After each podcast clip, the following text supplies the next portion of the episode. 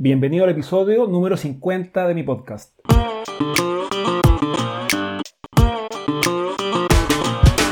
Aquí vamos a conversar sobre todas las estrategias, tácticas y herramientas para desarrollar tu marca y crear un negocio aprovechando las ventajas que nos ofrece Internet. En este episodio te comparto mi conversación con María Kurtz, directora de marketing digital en una agencia de turismo en Playa del Carmen, México, y que ahora, producto del impacto negativo que ha tenido el coronavirus en el sector de turismo, dio el salto en su carrera de comenzar a ofrecer servicios de marketing digital a pymes en su ciudad. Este episodio es presentado por Canal Online. ¿Qué es Canal Online? Canal Online es mi agencia de marketing digital. Así que si quieres que mi equipo y yo nos hagamos cargo de desarrollar tu marca y de conseguir más clientes para tu negocio, dirígete ahora a gabrielroitman.com slash canal online para conocer qué podemos hacer por ti y ponerte en contacto conmigo. ¿Cómo estás, María? Muy bien, ¿y tú? Bien también. Oye, eh, primero que nada, como te estaba diciendo, gracias por aceptar mi invitación. Ha resultado para mí súper interesante empezar a conectar con distintas personas eh, del mundo de marketing y automatización de marketing y funnels de venta de Latinoamérica. Eh, increíblemente, te diría que más de la mitad de la gente que me ha aceptado la invitación son mexicanos. Y no sé si quizás hay, hay, más gente metida en el espacio o son menos tímidos para aparecer en, en vivo eh, y aparecer en un podcast, pero he logrado conocer a varios mexicanos muy interesantes en las últimas semanas y estoy seguro que contigo va a ser, va a ser igual de interesante, si no más. Gracias. Así que... Gracias. Sí, yo creo que eh, en Latinoamérica en general es como, eh, es un boom bien, bien fuerte, ¿no? Este, de unos cinco años para acá, gente de Colombia, de Panamá, de México, pues están bien interesados en, el marketing digital y en explotarlo este, de manera efectiva. Y bueno, yo obviamente este, soy fan de tu podcast, en Spotify te escucho y la verdad es que ya en otros tres o cuatro este, programas había querido también conectar contigo, este, sobre todo para platicar y, dar como, como consejos a las pymes, ¿sabes? Este, y, y a partir de, del fucking COVID, este, pues más, porque seguramente a ti te pasa este, que llega mucha gente a, a, pedir consejo, a pedir como, oye, puedes revisar mi proyecto, oye, puedes checar esto. Así es. Y la verdad es que lo que yo estoy viendo es que, uno, las pymes no están bien organizadas a nivel marketing digital. Dos, le están dando yo creo que un 80% de peso y de importancia solamente a social media. Estoy de acuerdo con eso. Entonces no tienen tiendas online, no tienen sitios web, pero también porque piensan que es mucha inversión o, o, que es algo bien difícil o que no lo pueden lograr, ¿no? Y el hecho de que Facebook sea tan friendly y tan fácil de darle en el botoncito azul para sacar sus campañas, lo complica, ¿no? Entonces, pues ese, esa es como mi intención platicar hoy contigo. Excelente. ¿Te parece si primero, para la gente que nos oye y que no te conoce, eh, nos cuentas un poco sobre ti, qué es lo que haces, dónde estás y, y luego pasamos de, directo al punto? Pues, pues sí, claro, yo soy María, María Kurtz, vivo en Playa del Carmen, en la Riviera Maya, hermosa. Tengo, pues yo creo que ya unos 10 años de experiencia o menos como seis, no soy tan vieja. Este, no, ya, ya tengo unos años de experiencia, sobre todo en marketing turístico, hotelero. Este, y la verdad es que he ido aprendiendo este, con muy buenos mentores. Eh, tuve un, casi, casi este, amigo y profesor en el marketing digital que, que me enseñó todo este, como a grandes rasgos de SEO, este, de campañas y a partir de ahí pues ya he ido este, aprendiendo y, explotando este, pues, todo el conocimiento de, de, lo digital. Actualmente estoy como directora de e-business de una agencia de tours y actividades acuáticas que lamentablemente por el tema COVID pues estamos este, cerrados desde el 15 de marzo. Entonces obviamente pues tengo que pues, ver por, por mí y por mis ingresos y, este, y la verdad es que lo que antes no, yo, a mí no me gustaba mucho aceptar como proyectos freelance porque nunca me ha gustado quedar mal con la gente, ¿sabes? O sea, como que a veces la gente piensa que con 3 mil pesos ya pueden tener este, el, gran, el gran panorama del marketing digital y, y, ganar en, en, Internet. Entonces, la verdad es que yo no lo había empezado a aceptar, pero sinceramente, por la necesidad y por el COVID, he estado empezando a, revisar con qué proyectos trabajar a nivel freelance. Y lo que te digo, o sea, he encontrado con estas como piedritas y con estas ideas preconcebidas que tiene la gente acerca del marketing digital. Perfecto. Hoy una consulta, entonces, para, para recapitular, para la gente que se nos suma ahora en el live, porque no todos nos van a escuchar después en el podcast, algunos están ahora en vivo, tú estás en el espacio de marketing digital en el nicho del turismo hasta ahora, viviendo en Playa del Carmen, o sea, estás en el lugar perfecto para, dedicarte a ese nicho, y no me quedó claro de qué forma estás afiliada a una agencia de turismo. No entendí si tú trabajas en la agencia de turismo o eh, eres proveedora de esta agencia de turismo, tienes agencia, trabajas, trabajas tú sola, ¿cómo, cómo opera esa afiliación? Ahorita con la agencia, en la agencia yo soy directora de e-business. Tengo a mi cargo en la parte del marketing digital con un equipo y tengo el call center en donde se reciben todos los leads que generamos por las estrategias y ahí pues se hace eh, la venta, ¿no? Telefónica y también en sitio web. Pero por el COVID estoy desempleada porque está detenido toda la operación de la, de la agencia. El, turismo en general. Yo creo que el turismo es el sector más afectado probablemente por el COVID. Terrible, Gracias, gracias a Dios los que estamos en el mundo digital nos podemos reconvertir con mucha más facilidad que los demás. Exacto. Bueno, y ahora estás entonces comenzando a tomar proyectos freelance eh, puntualmente en pymes. Sí, así es. ¿Y qué, tipo de proyectos estás tomando? Pues mira, ahorita este, el, que más me, me, me, llama la atención es una tienda que tiene mucho éxito como tienda física de, este, bueno, son productos locales, por así decir, este, y tiene éxito físico porque está muy bien ubicada, este, la tienda este, física tiene, está muy bien ubicada, ya tiene muchos años, es como una tienda representativa de Playa del Carmen, este, pero también tienen sitio web. Entonces, por lo mismo que todo está cerrado, su, dueña me busca y dice, bueno, vamos a ver qué, podemos hacer. El sitio web lo tienen, está muy lindo, pero no hay estrategia. Perfecto. ¿Y tienen implementado e-commerce ya o se los estás implementando tú? No, ya tienen, es un es este Shopify. Perfecto.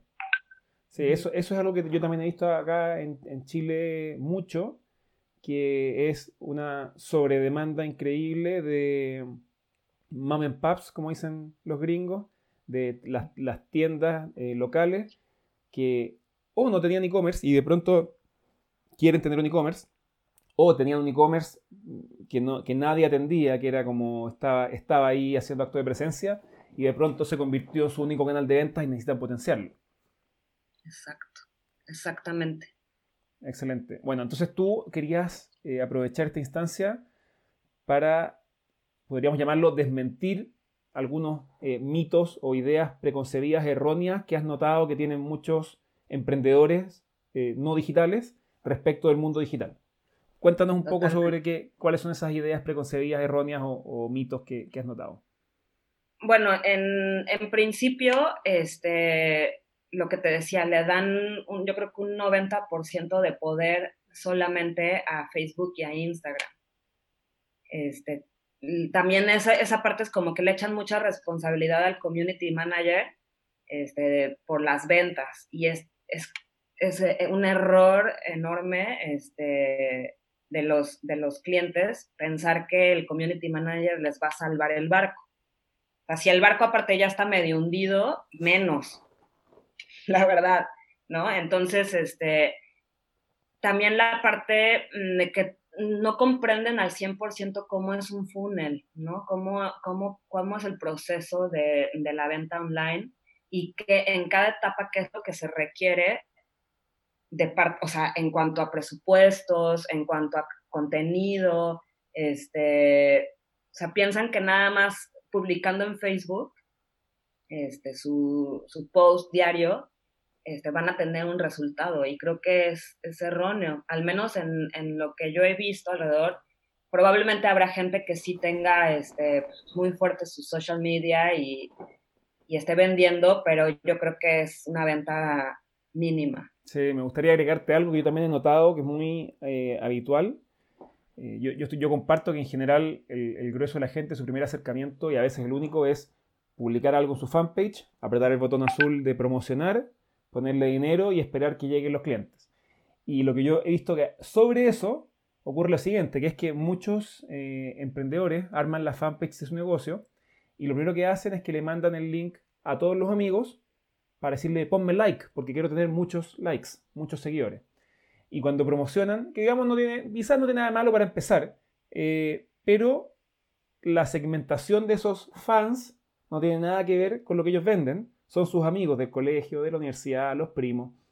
Y cuando hacen este, este acto de publicar algo en la, en la fanpage y ponerle el botón azul, por defecto la segmentación es a tus fans y los amigos de tus fans. Entonces yo puedo estar vendiendo, qué sé yo, medicamentos, algo muy urgente, puedo estar vendiendo medicamentos para gente que tiene una enfermedad particular, publico en Facebook, le aparece a mis amigos del colegio y a sus amigos y digo, oye, tengo un, un CTR, un porcentaje de clics del, qué sé yo, 1% y una conversión del 0. qué sé yo, 001%. Facebook no sirve. O, peor aún, el marketing digital no sirve o Internet no sirve. Mi producto no se vende en Internet. Entonces, claro, puede ser, como dices tú, que, que Facebook no sea el mejor canal. Quizás puede ser un pésimo canal para un producto particular. Y lo segundo es que incluso podrías llegar a ser un buen canal, pero la segmentación por defecto es tus fans y los amigos de tus fans. Y tus fans muchas veces son el primo, el amigo y gente que no corresponde al target. Entonces Facebook busca gente parecida y no, no tiene nada que ver con, con la demanda de tu producto. ¿Qué, qué canal, perdona, pero qué canal, eh, si tuvieras que decirle a esta persona que hoy día está solo haciendo Facebook o Facebook más Instagram, eh, quisieras decirle, mira, hay muchos canales, pero al menos prueba este. ¿Cuál sería ese? Pues mira, yo creo que una, una buena estrategia sería tener, crearle una landing page de registros hacerle campaña de tráfico a esa landing y activarle una campaña de remarketing eh, de segunda vuelta. Para mí ese sería como una buena estrategia, pero como bien sabes, tienes que tener presupuesto para la de tráfico y presupuesto para la del remarketing y presupuesto para diseñar, aunque sea una plantilla básica de, de landing page. Estoy, Entonces, muy de acuerdo ahí se detienen. Y por ejemplo, justo lo que te iba a decir, Facebook nos a nosotros como expertos en marketing digital nos lo está poniendo todavía más difícil porque hace unas cuantas semanas lanzaron el Facebook Shops. Entonces le están dando más idea a la gente, les están dando la idea errónea de que ahí con sus productos, metiendo su catálogo y teniendo el Facebook Shop, van a vender. Y tú y yo sabemos que no. O sea, tú y yo sabemos que va a ser un catálogo más, o sea, en, en cuanto a social media, pero que la conversión fuerte, dura y grande no está ahí. A menos que estemos equivocados. O sea, ¿qué opinas sobre? mira, yo espero eh, en, contra de mis propios intereses, quizás, pero espero que cada vez sea más fácil hacer marketing en Internet. Sí creo que hay un problema en que el, el incentivo de las plataformas es a que la gente gaste más eh, y, no necesariamente a, que sea más segmentado. Entonces, siempre, o al menos lo que yo he visto, tanto en los ads de Twitter, Google, etc., es que siempre el incentivo de la plataforma es agrega todas estas keywords, agrega todos estos segmentos, no llegues a 500 personas, llega a 500.000. Y mm, por, lo general, si uno no sabe, va a hacer, eh, hacer, el aceptar o el siguiente en todo lo que viene por default. Y hay que saber de que Facebook, si bien no son malvados, son buenas personas pero su incentivo está a que tú eh, gastes lo más posible en su plataforma y no a que lo utilices tu presupuesto de manera más eficiente. De hecho, eh, rara vez te van a decir, oye, te aconsejo eliminar este segmento. Te van a decir al revés, te aconsejo agregar este otro segmento. Eh, que, quizás esa, recomendación puede ser positiva, pero de ahí a que ellos te digan, mira, estás ah, apuntando demasiado amplio, eh, quizás deberías omitir este, este grupo de personas, es difícil que pase. Se puede hacer y te dan las herramientas para hacerlo, pero hay que saber hacerlo y, no solamente tiene que ver con saber usar la herramienta, sino con saber de marketing. Y, porque Facebook te va a decir, eh, si tú quieres omitir un grupo, eh, está la herramienta para hacerlo, pero tú tienes que saber a qué grupo eh, omitir. Y no siempre es tan evidente y normalmente para que tú tomes esas decisiones de forma inteligente o acertada, tienes que, por un lado, tener experiencia y experiencia previa en la que te puedas basar y por otro lado, no basta con que sepas usar Facebook, tienes que saber usar Analytics, tienes que saber, por ejemplo, eh, editar tu landing page, porque de, pronto los Analytics te van a decir, oye, tus ads traen mucho tráfico eh, y estamos haciendo remarketing, que es lo que decías tú, retargeting, pero el porcentaje de conversiones ha sido el 0,5%. Entonces, hay que hacer algo en tu landing. Y si tú simplemente la mandaste a hacer, o peor aún, no tienes una landing, sino que las estás mandando al home de tu, de tu sitio en que dices quiénes somos nosotros, tengo 400 productos, eh, y lo está, es, como, es como que alguien entrara a una tienda y le pasaran un catálogo en la puerta, en vez de, en vez de guiarlo hacia donde eh, es más probable que encuentre lo que busca.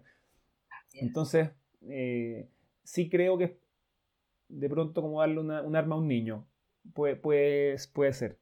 De hecho, yo no, he visto muchas experiencias de, de hecho, ni una, creo, de clientes que hayan llegado y que me digan, mira, Facebook lo tengo resuelto, prefiero que ustedes vean el resto. Siempre me dicen, mira, eh, lo único que te quiero decir es que no quiero que ocupen Google porque Google no funciona con mi producto. O no quiero que ocupen Facebook porque Facebook no funciona con mi producto. ¿Y por qué no funciona? Porque a ellos no les funcionó. Nadie lo sabe hacer, claro. Totalmente. Eso es muy típico. Y de hecho, otras plataformas, eh, LinkedIn, por si algo que a mí me funciona muy bien, es lo mismo. Mira, me encantó tu propuesta, pero LinkedIn déjalo fuera. ¿por qué? No, porque ya tratamos, gastamos dos mil dólares y no llegó ni un cliente. Entonces ya, ya sabemos que no funciona.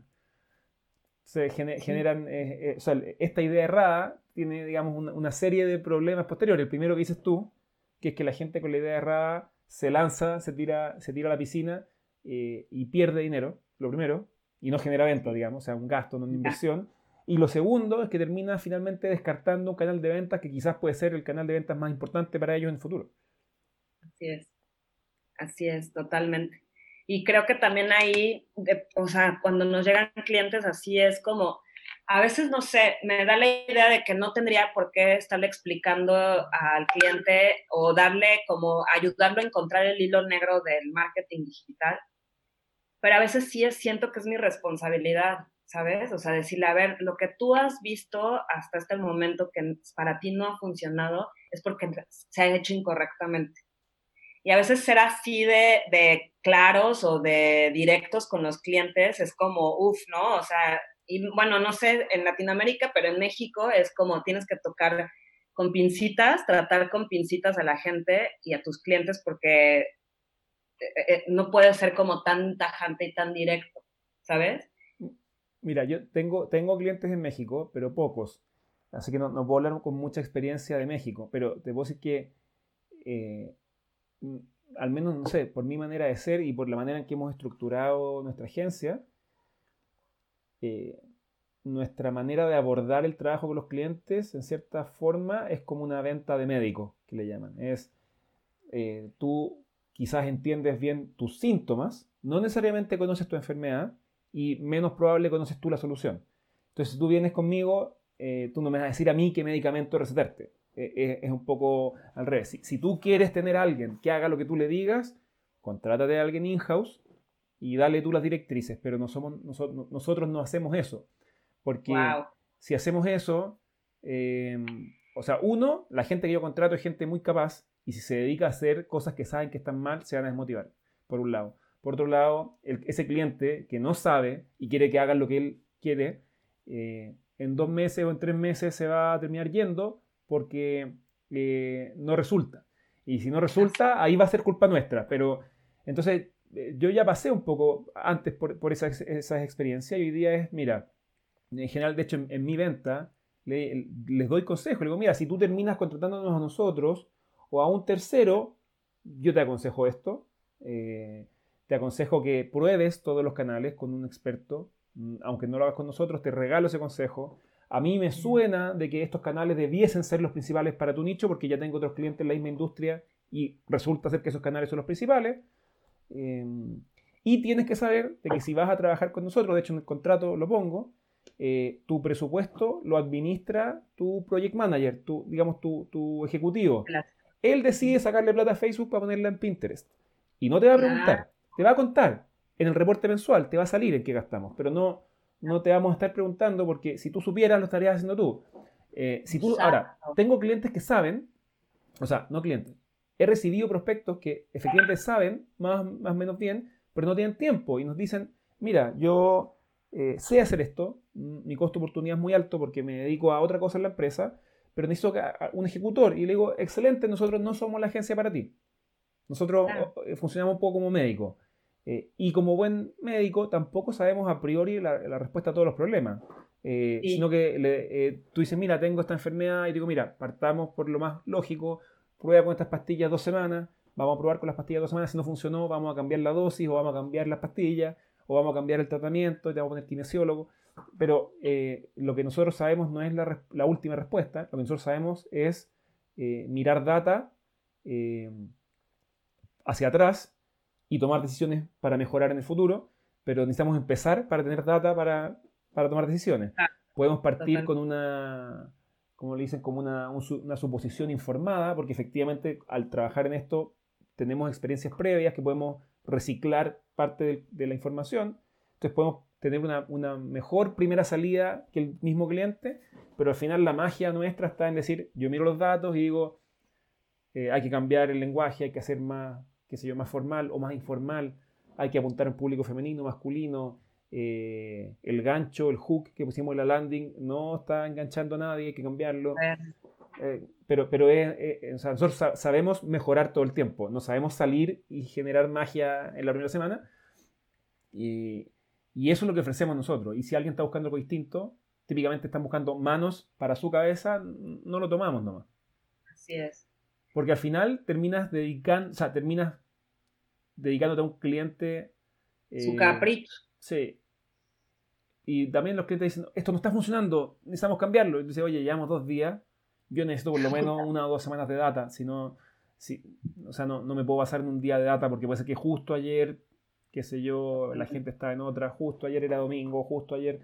Entonces, eh, somos, nosotros somos en sentido caprichoso en hacerlo de nuestra forma, somos súper straightforward con el cliente desde el principio. Decimos, mira, tienes que saber que nosotros funcionamos así. Eh, vamos a hacer lo mejor para ti desde nuestros conocimientos, pero no vamos a hacer lo que tú nos digas que hagamos. Y hay clientes que no les gusta y está bien, y hay clientes que les gusta. y, Sí. Bueno, aquí básicamente entonces em, un, un, cliente que se acerca conmigo o contigo y no tiene sitio web, no tiene landing y solamente se está enfocando sus esfuerzos en social media, la primera recomendación médica es créate tu, tu landing, ¿correcto? 100%. O sea, Dios, estás, estamos de acuerdo que es, ya, ya sea que vendas collares o que vendas libros o que vendas habitaciones de hotel, lo que quieres es que la gente visite tu sitio web o que visite a donde lo quieres eh, mandar, a la, a la, página de aterrizaje y que ahí se pueda medir la conversión, el, el, rebote, por qué está rebotando, o sea, ahí se haga toda la experimentación. 100%. Además, mira, yo creo que tiene dos, dos razones de ser. Eh, en realidad, no, dos razones de ser.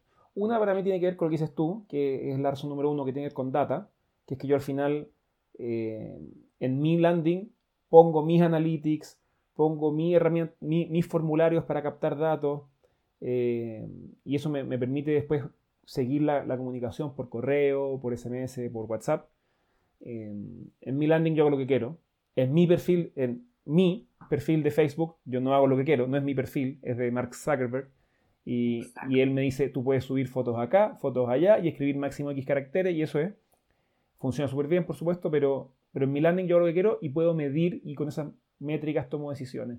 Y por otro lado, yo creo que cumple un rol fundamental también en, en generar confianza, porque a mí me ha pasado escucharle a, distintas personas de mi entorno que no son del mundo de marketing digital, que dicen, oh, me encantó un ad en Instagram. Ni siquiera tienen página web. Ya no, cero posibilidad, no me da confianza, seguro me roban los datos de la tarjeta. Entonces tú, tú sabes que, claro, eh, el tipo con página web y sin página web están a 10 dólares de distancia, lo que vale un dominio. Eh, si es que la, la crean ellos, o, digamos, pero, efectivamente el común de los mortales no sabe eso y piensa que si este tipo ni siquiera pagó los 10 dólares por dominio y o construyó o contrató la construcción de una landing, eh, probablemente es un adolescente en su casa tratando de hacer alguna estafa. Eso es lo que la gente piensa. Ahora, hay excepciones, funciona, funciona, pero el, problema que tienes tú es que si haces las cosas mal, no, vas a vender cero, pero vas a estar vendiendo, una, vas a tener una tasa de conversión a venta no sé, demasiado más baja que si haces las cosas bien. Y vas a estar perdiendo tu tiempo al final. Es como, eh, ahorita me viene, me viene a la mente que también eh, hay un boom bien, un boom bien, bien grande eh, en Facebook con los grupos. No sé cómo están en Chile, pero acá en México es, puta, grupo de todo lo que te puedas imaginar. O sea, para mamás solteras, para mujeres, para hombres, para hombres que les gusta el surf, para este, locales, o sea, es enorme la cantidad, la explosión de grupos que hay y hay grupos muy intensos de venta. Hay grupos en donde tienen días marcados este, para la venta y entonces las, señoras, ¿no? Este, suben así de, este, para el Día del Padre, los, los vasos este, de papá, 200 pesos, y ahí hacen todo su, su e-commerce. Y hay gente que sí le está resultando, pero como tú dices, o sea, le está resultando en una mínima fracción, o sea, en un, si son eh, 15 mil miembros del grupo, ¿cuánto estará bien, ¿cuántos estarán viendo la publicación? ¿Un 10%? O sea, no, Facebook todavía no lo está tirando a, no nos está dando los orgánicos de hace seis años, de hace siete años, ni en los grupos. 100%. Entonces, hay mucha gente que de todas maneras, o sea, todavía Facebook, aparte con grupos, están confiando aún más en, que su venta pueda realizarse así. Hay este, este rollo, ¿sabes? Me, parece muy como interesante que hay como un día de intercambio de likes y es bien engañoso. Y, y tú ves si estás en un grupo y hay 983 comentarios con la gente poniendo su página de Facebook o su página de Instagram para que le den like la, la otra emprendedora. Y como tú dices, esto lo único que estás haciendo es un, es un, un este, ciclo de la rata, de estarte este, moviendo como, como hámster, pues, no, está, no, no, es una estrategia real. Pero la gente lo cree mucho y están súper intensos con eso y como que le dan, ¿sabes? Le dan mucho, mucho poder a, a, a este tema. Mira, yo, Estoy súper de acuerdo. Además que tú después ves que tienes una, una fanpage que tiene, que sé yo, 2.000 o 3.000 seguidores, pero que tiene un engagement de 0% en sus posts. Eso no sirve para nada. Si yo le pongo like a la... De hecho, yo también lo he hecho en algún momento, ponerle like a la fanpage del, negocio de un amigo, pero... Y, pero lo, de hecho lo que hago, le pongo like y lo desigo porque en verdad no me interesa. Y después el, el problema que tiene él es que su, su porcentaje, o sea, si él tiene, por ejemplo, 20 likes en un post, que puede ser bueno, eh, Facebook lo ve como irrelevante, porque dice, este tipo tiene 3.000 seguidores y solo 20 le ponen likes. Entonces, eh, estás, esto es lo que le llaman en inglés, lo tienes que haber escuchado, vanity metrics. Entonces tú dices, son métricas de, vanidad, pero que no sirven para nada. Los likes. Tú tienes muchos likes, pero son likes, llamémosle falsos, que no son falsos, pero son que no son gente que realmente eh, de, manera orgánica descubrió tu producto o tu empresa y le gustó. Entonces al final, cuando quieres eh, utilizar la segmentación de mis fans y gente como mis fans, o mis fans y los amigos de mis fans, que es una muy buena segmentación en general, no sirve para nada porque tus fans no son representativos. O eh, Facebook te empieza a catalogar como irrelevante porque el engagement de tus posts sobre tu base total de fans es muy bajo. Entonces es como dispararte pan para hoy, hambre para mañana, como dicen. Mm, Ahora, ¿sabes qué? Em, también está el lado... Ay, perdón, creo que te me fuiste. ¿Me escuchas? Ya. Sí, ya, ya, ya. No, te iba a decir que obviamente yo soy, o sea, yo eh, me he formado en marketing digital y por supuesto que en un principio, este, pues yo me formé siendo community manager y amo el social media y realmente sí creo que hay un poder, sobre todo para la etapa de, de la retención y de la confianza en, en, en este, o sea, que, que, tiene el cliente con, con la marca. O sea, yo, yo, yo algo que les digo siempre a, a, a amigos o a este, dueños de agencias es como el, el social media no lo puedes dejar de hacer. O sea, no puedes nada más dedicarte a hacer este SEM o dedicarte a hacer nada más eh, publicidad y dejar a un lado lo orgánico y dejar a un lado este, la estética y dejar a un lado el branding. O sea, como todo, es una mesa y tiene cuatro patas, o seis u ocho, pero necesitan esas patas para, para mantenerse. Entonces, también creo que eso es, eso es bien importante que hay agencias que, yo creo que para los clientes hay que decirles, encuentra una agencia o encuentra una persona que sepa de SEM, de marketing digital, de campañas, de adquisición, pero que también le dé el valor al orgánico, a la estética, al branding, porque al final y al cabo es un, es un todo. ¿Estás de acuerdo? 100%. Además, mira, yo, yo creo que el porcentaje de personas que ve un ad y 10 minutos después ya compró es muy bajo.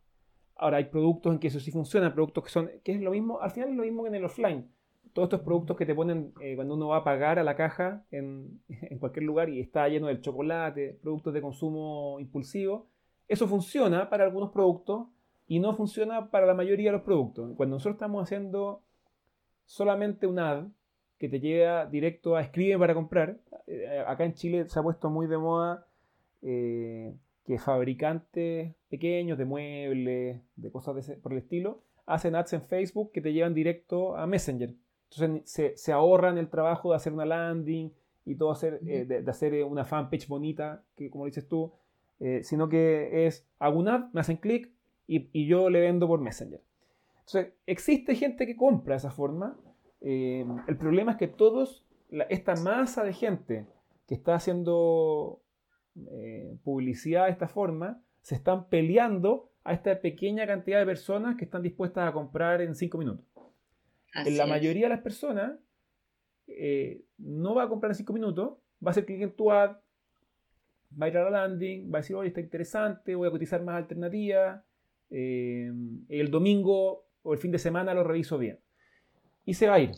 Y si tú estás haciendo lo que tú mencionaste al principio, María, de hacer remarketing, no se va a olvidar porque va a estar empezar a, ver los ads en varios lados, y decir, oye, parece que estos tipos son conocidos, son grandes, y los recuerdo porque yo ya vi la landing, a ver, perfecto. Y de pronto, digamos, les llega un correo, oye, súper oferta. Entonces, este tipo puede ser que se demore dos semanas en comprar, eh, evidentemente, si tú me vas a elegir entre el cliente que me compra ahora y el cliente que me compra en dos semanas, yo prefiero el de ahora.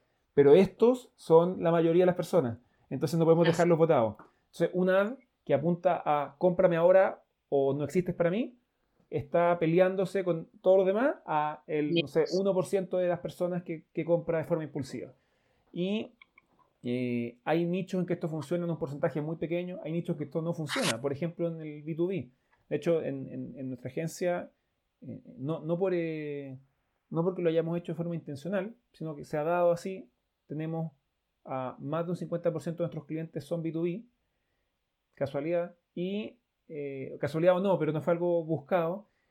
Y todos estos B2B en general llegan con el mismo discurso, es, mira, yo ya he trabajado con seis agencias y llegué a la conclusión de que el marketing digital no, no sirve para el B2B porque ya seis agencias lo hicieron mal. Y claro, estas agencias normalmente son recién egresados de la universidad o incluso universitarios que eh, aprendieron a hacer un par de cosas en Instagram y, y se ponen nombre de agencia. Y lo que le ofrecen al B2B es, oye, yo te, te, voy a conseguir clientes con Instagram.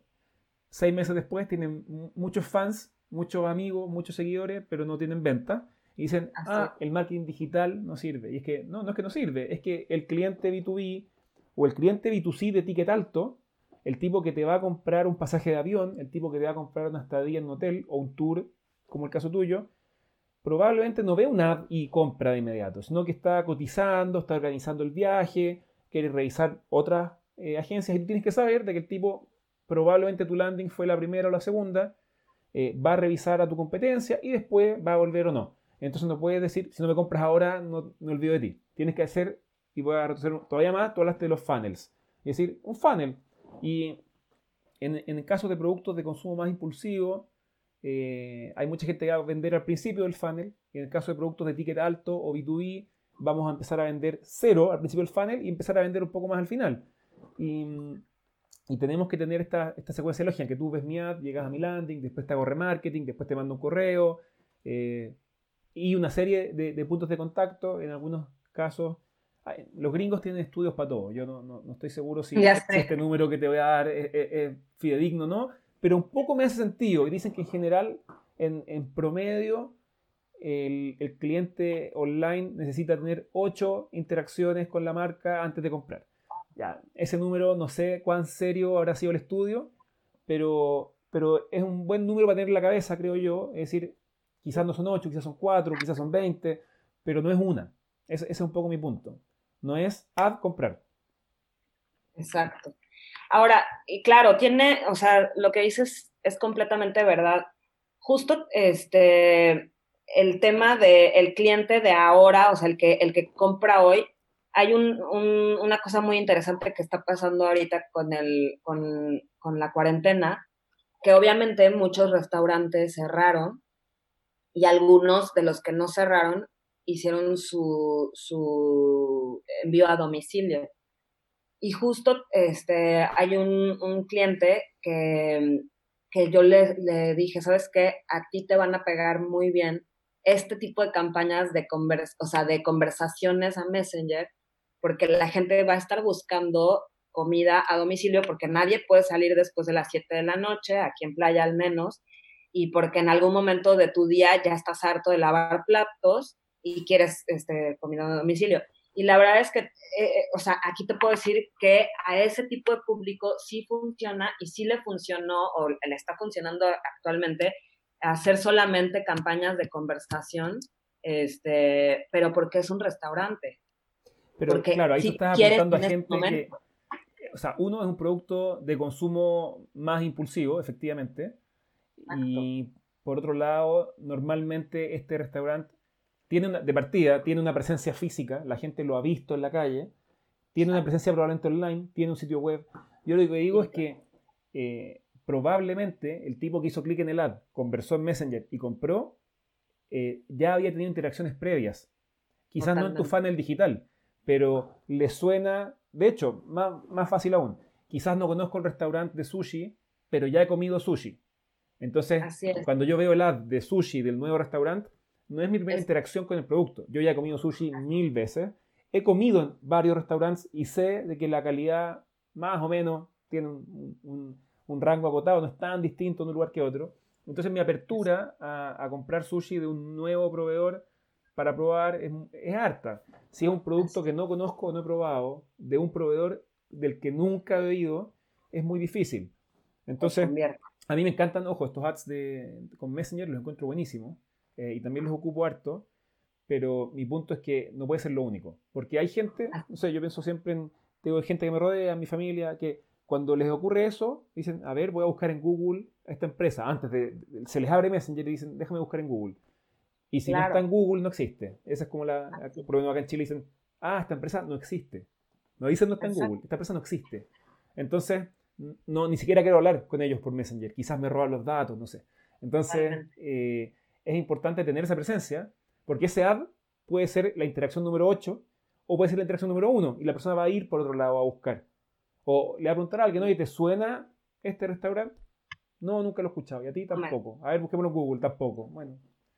Peor. Entonces, 100% eh, tiene que ser una estrategia más macro.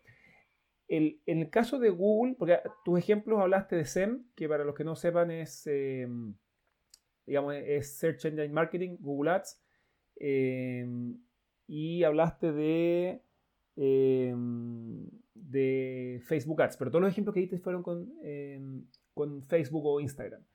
¿Utilizas también otras redes sociales o utilizas los ads de Google? ¿Qué otros canales de tráfico estás ocupando además de Facebook e Instagram? Fíjate que, bueno, en el caso de, la agencia sí, este, tenemos este, campañas de Google. Intenté hacer campaña en YouTube, sinceramente, este, porque tenemos mucho contenido, porque obviamente eh, al ser tours y, actividades hay muchísimo y tenemos un, productor de video buenísimo. Eh, pero en YouTube no considero que, que es para la etapa de, o sea, de, adquisición, o sea, es para la etapa de, branding, de, este, de mostrar la marca. Este, también he intentado, este, contratamos una agencia para hacer programmatic, pero son presupuestos muy altos. ¿Podrías contar para la gente que no sabe lo que es programmatic? Pues bueno, son eh, los banners que aparecen eh, en páginas como El País, como los diarios este, grandes, este, páginas como muy, muy fuertes. No sé si técnicamente este, estoy bien, pero aparecen anuncios este, dentro del contenido que pueden ser en video, pueden ser este, display. Em, ¿Qué más? No, sí, está bien. Es que quizás hay gente que no conocía el término.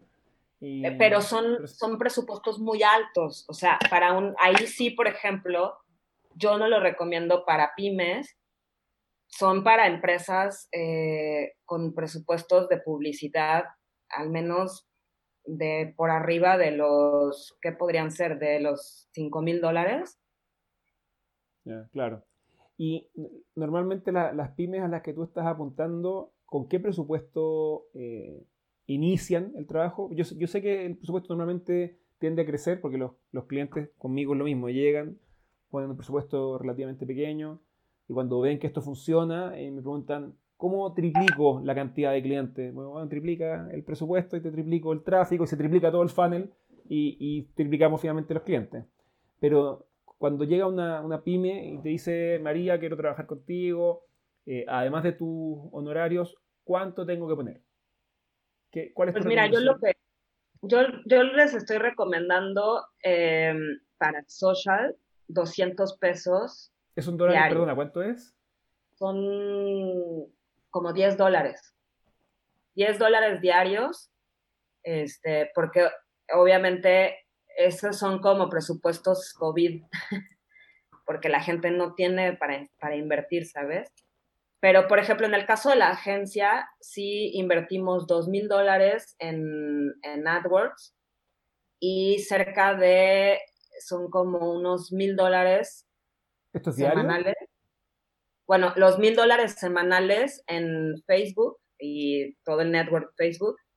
Y para Google son los dos mil dólares para unos 20 días.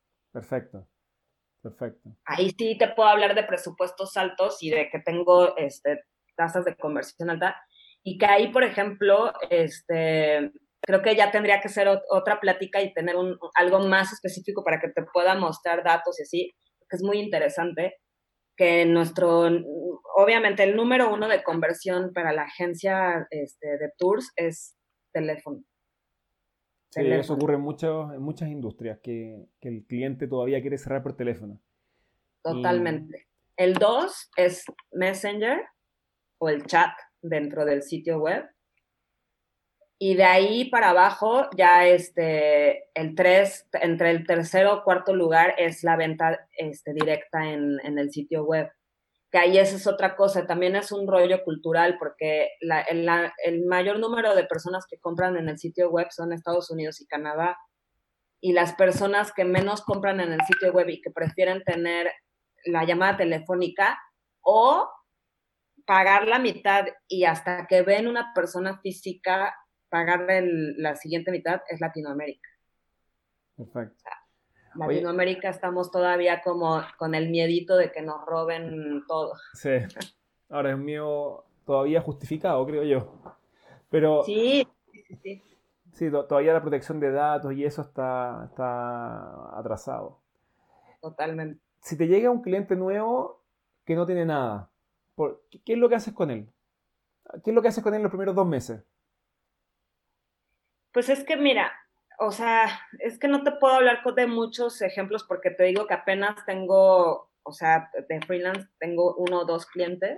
No, pero teórico, te llega ahora, te llega un, tercer cliente. ¿Qué, ¿Qué, harías con él? Te dice, mira, yo vendo, qué sé yo, lo que sea, no tengo página web, no tengo perfil en redes sociales, no tengo, no, tengo nada online.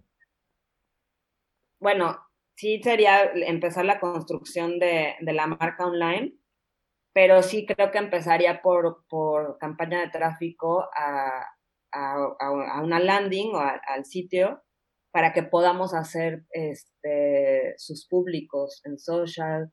Para... ¿Y cómo estás construyendo la landing? ¿Cómo? ¿Qué, ¿Qué, herramientas ocupas para hacer las landings? ¿Las haces tú? ¿Las subcontratas con un diseñador? ¿Cómo lo estás haciendo? Sí, Sí, tenemos, tengo este, pues es que todo esto, como se ha ido armando este, de la nada, es lo bueno contar con gente, este, con amigos y con, y, en ese caso sí tengo este diseñador y programador que están a full. Excelente. Qué bien. ¿Y los clientes que ya, que ya comenzaste a trabajar, cómo, cómo lo cerraste? ¿Partiste con tus conocidos cercanos? Eh, ¿Cómo estás buscando clientes? Pues mira, ahorita mi cliente más así, este, el de la tienda que te digo de playa, te voy a ser sincera, todavía no cierra. O sea, estoy apenas como que lo que él quiso es tener como asesorías conmigo y le estoy cobrando por las asesorías porque es un cliente que tiene con muchas ganas de aprender a, manejar su negocio online.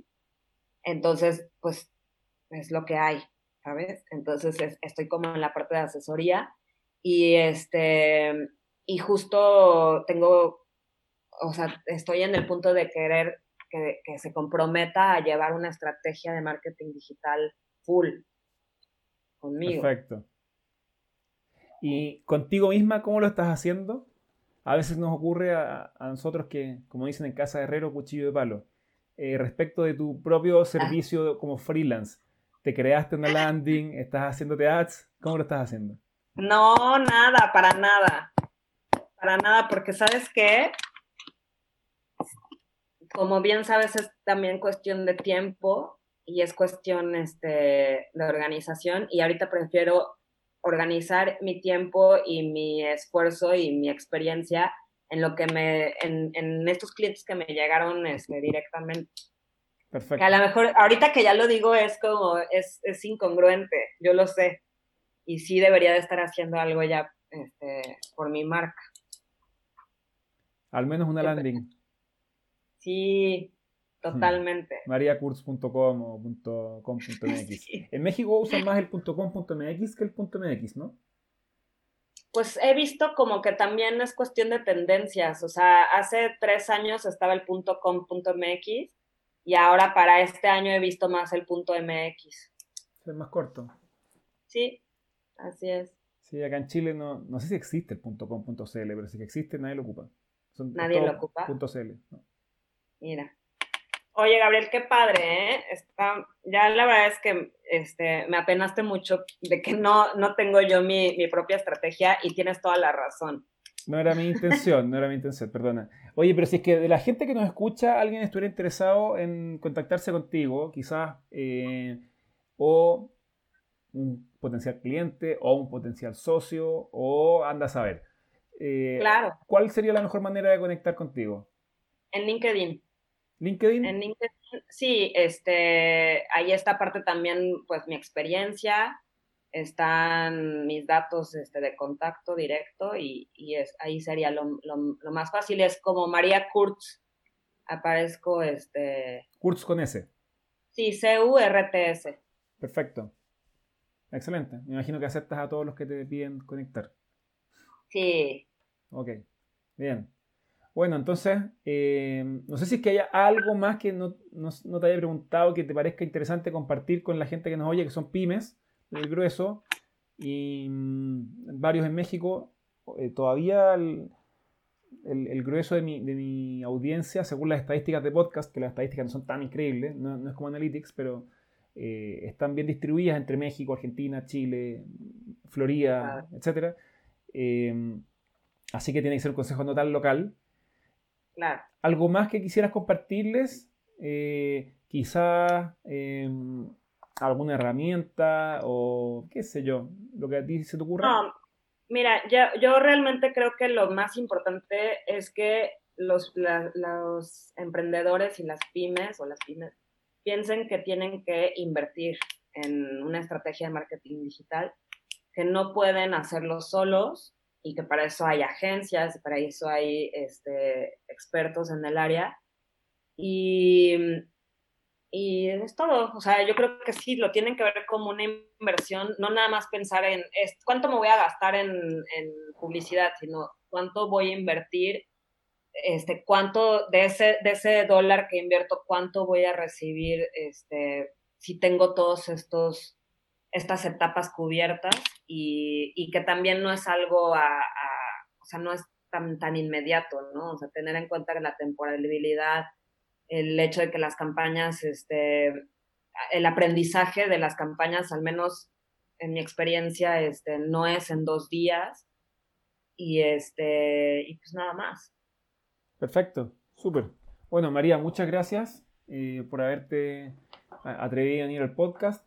Espero que sería interesante que pudiéramos hacerlo de nuevo, no sé, en, uno o dos meses más y que nos cuentes cómo ha evolucionado tu, práctica independiente, que yo creo que es una eh, tremenda oportunidad que se te dio en bandejas, te obligaron a tener que independizarte y puede ser con alta probabilidad, creo que eres una persona muy capaz y que eh, cuando esto termine, ojalá más temprano que tarde, no quieras volver a, a, trabajar a tu trabajo anterior, sino que estés bastante cómoda trabajando desde tu casa con, con tu propia agencia, sea contigo como, como única empleada de la agencia o, quizás con más gente. Así que sería interesante que nos contaras en un par de veces más qué, qué pasó, qué pasó con María en estos meses. Dale, claro que sí, qué lindo y de verdad súper fan de tu podcast, me encanta y de mi parte aquí en, México está la difusión de tu, de tu contenido este, de mi parte. Buenísima, te lo agradezco mucho. Oka, que estés muy bien. Gracias, Gabriel, igualmente. Chao. Recuerda que si no quieres perderte los siguientes episodios del podcast, lo mejor que puedes hacer es registrarte con tu correo electrónico en gabrielreutmann.com y te voy a escribir con el link a cada nuevo episodio. Nunca te voy a enviar más de un email a la semana y todos mis correos tienen el link para suscribirte por si en algún momento decides que ya no los quieres seguir recibiendo.